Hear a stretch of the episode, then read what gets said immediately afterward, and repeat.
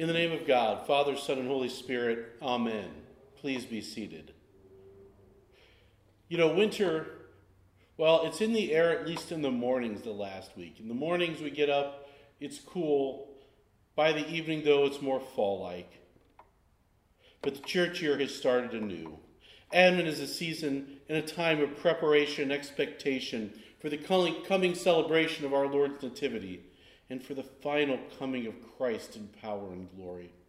We remember the day when hope was born into our world, but all too often our culture gets kind of stuck there. In our country and around much of the world, when I was a kid, Christmas decorations you wouldn't see until after Thanksgiving, December the first. Then it was Halloween. And this year, I bet if you drive, if you were driving back from the shore Labor Day weekend, you would have seen Walmart and Target selling Christmas decorations already then. The reason why it's so popular is simple. Christmas fills us with the hope of joy and redemption, of the longing for family and home. It permeates the stories we like to hear and tell this time of year. The almost angel comes and keeps George Bailey from jumping off that bridge, reminding him that he has many people that love him. The spirits come to Scrooge to bring redemption. They bring redemption to the most selfish man in all of Europe. Or for something a little bit more modern, maybe, the country girl comes home for Christmas from the big city and ends up realizing she doesn't want to marry the city guy. It should be that hot new guy that's moved into her hometown, which I think describes all of the Hallmark Channel Christmas movies I've seen over the last few years. But for the church, we're also looking forward to that day when our great hope is realized and Christ returns and we're reunited with the saints. The word that Isaiah, son of Amoz, saw concerning Judah and Jerusalem. Now, Isaiah's come out of nowhere in chapter one. He's come out of nowhere and begins to prophesy about what God's going to do. That famous call that we read about in Scripture doesn't happen until chapter six. But he calls out the leaders of Israel for their sin. He tells them what's going to happen if they keep doing what they're going to do. God wants his people to war- heed his warnings. He wants it to be like this morning. When I looked out, when I came out the door this morning and I looked to the east, all I could see was red in the clouds. We know that red in the morning is a sailor's warning, right? Or how about a little bit later in the winter, when we look to the west and we feel those winds blowing and all we see are those dark clouds full of snow coming. We know that it's time to start picking up and bring things inside, to batten down the hatches. Now we know the story. They don't listen. But after all of this, he gives his people hope. And what will come from his judgment is this, redemption. Many people shall come and say, "Come, let us go to the mountain of the Lord, to the house of the God of Jacob, that he may teach us his ways, and that we may walk in his paths. For out of Zion shall go forth instruction, and the word of the Lord from Jerusalem." Now, on the one hand, part of this has already happened. Jesus came. Jesus came and he redeemed us. We learned the ways of God from him. And metaphorically, or with an analogy there, Mount Zion is the highest place in the world because that's what Jesus came to. But we also look ahead in hope to the time where God will judge between the nations and arbitrate for many peoples. They'll beat their short swords into plowshares and their spears into pruning hooks. Nation will lift up sword, will not lift up sword against nation. Neither shall they learn war anymore. O house of Jacob, come, let us walk in the light of the Lord. This powerful image of the weapons of war being converted to peaceful purposes is one that resonates. We see three prophets all preaching around the same time. Isaiah, Joel, and Micah, they're all using this same imagery in the messages they received from God. That one day, under his rule, we'll no longer need weapons. One day, under his protection, we'll no longer have to train people to go to war. Today you can go to New York City and see a gift. The statue of a man beating his sword into a plowshare, right outside the U N. And it's a gift from a self-avowed atheist country But they cannot escape the imagery and the power of hope of what the Lord has promised. I was glad when they said to me, "Let us go to the house of the Lord." David here is writing of how he feels when it comes time to go and to worship God, the joy that should spring up in our steps and sprung up in his soul. About this psalm, the great English preacher Charles Spurgeon said, "David wrote it for the people to sing at the time of their going up to the holy feast at Jerusalem. It's the third in the series and appears to be suitable to be sung when the people had entered the gates and their feet stood within the city."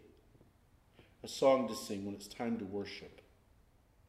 For there are thrones of judgment, the thrones of the house of David. Jerusalem is just not a city for worship, though. It's also a capital, the city where the king rules from, where David and his sons ruled for generations. And it's one where one of his descendants will reign again. Pray for the peace of Jerusalem. May they prosper who love you. For my brethren and companions' sake, I pray for your prosperity. Because of the house of the Lord our God, I will seek to do you good. While Isaiah is looking for the coming of the whole world to God's holy mountain, David's only concerned with God's people here. David's calling on those coming to worship to pray for the capital, for peace, for prosperity, for their neighbors. Why? Because God's house is here, and where the Lord is is holy. Besides this, you know what time it is, how it's now the moment for you to wake from sleep. For salvation is nearer to us now than when we became believers. Paul has just told the Romans that owe no one anything except to love each other.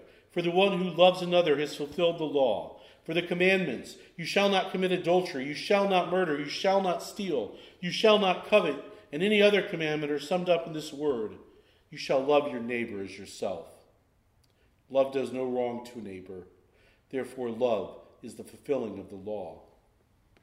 And then Paul says, the night is far gone and the day is near. Let us lay aside then the works of darkness and put on the armor of light. Let us live honorably as in the day, not in reveling and drunkenness, or debauchery and licentiousness, not in quarreling and jealousy. Instead, put on the Lord Jesus Christ and make no provisions for the flesh to gratify its desires. Because Jesus is coming, but it's still night out, Paul says to put on the armor of light and avoid giving in to the temptation to party, like the day of his return is never coming. Paul said that twenty, twenty-five, thirty years after Jesus had left the first time. Here we are two thousand years later, and that desire is still there. Instead, we put on Christ and don't gratify our own desires.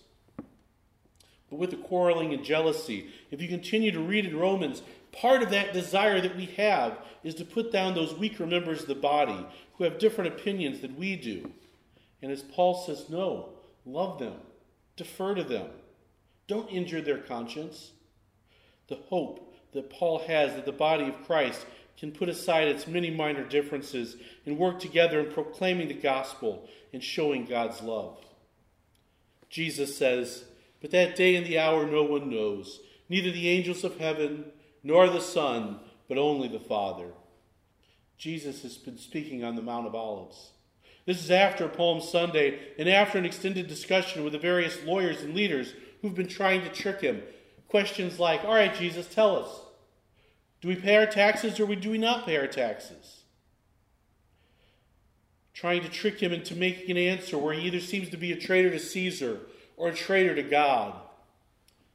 And as they're leaving, his disciples ask him once they're away from the crowds, all right, Jesus, you're talking about judgment.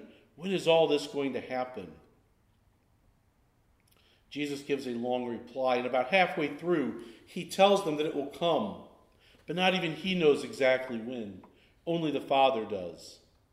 Keep awake, therefore, for you do not know on what day your Lord is coming. He goes on to tell his followers that the things continue as they always do until the end. It happened that way in Noah's day. Everything continued as normal, right? Except for the crazy guy over there building the large boat in his backyard. But that went on for years, for decades. They tuned it out. They must have ignored the parade of animals going to the ark. And then it all seemed to happen suddenly. One day, Noah and his family, after all those years of preparation, they went into the ark. And the rains came, and everyone else was carried away. But Jesus said, understand this. If the owner of the house had known in what part of the night the thief was coming, he would have stayed awake. He would not have let his house be broken into. Therefore, you must also be ready, for the Son of Man is coming in an unexpected hour. The reality is this. If we knew when Jesus was returning, it would be like when our parents return home from a trip. Did any of you guys have this experience growing up? We were teenagers, right? Me and my two brothers, my sister. And this is well before cell phones. So we weren't getting a call five minutes out, right? You stop, Mom stops at the last gas station and calls us and says, okay, we'll be home in two or three hours. And that's our cue. Our cue to start cleaning the house. Now, we're not a sitcom stars. We weren't having giant parties. But we did kind of ignore doing everything while Mom and Dad were away, right? The house is a mess. We may have gone out and got pizza and not eaten whatever we were supposed to have eaten. Now it's time to work hard and to make it look, well, maybe not perfect, but at least acceptable. For many people, knowing that they have a short amount of time to do something suddenly motivates them to finish. Ben Witherington, the New Testament scholar, says this. Here, as is always the case, God reveals enough about the future to give us hope, but not so much that we do not have to live and to walk by faith day after day. That is what we have to do.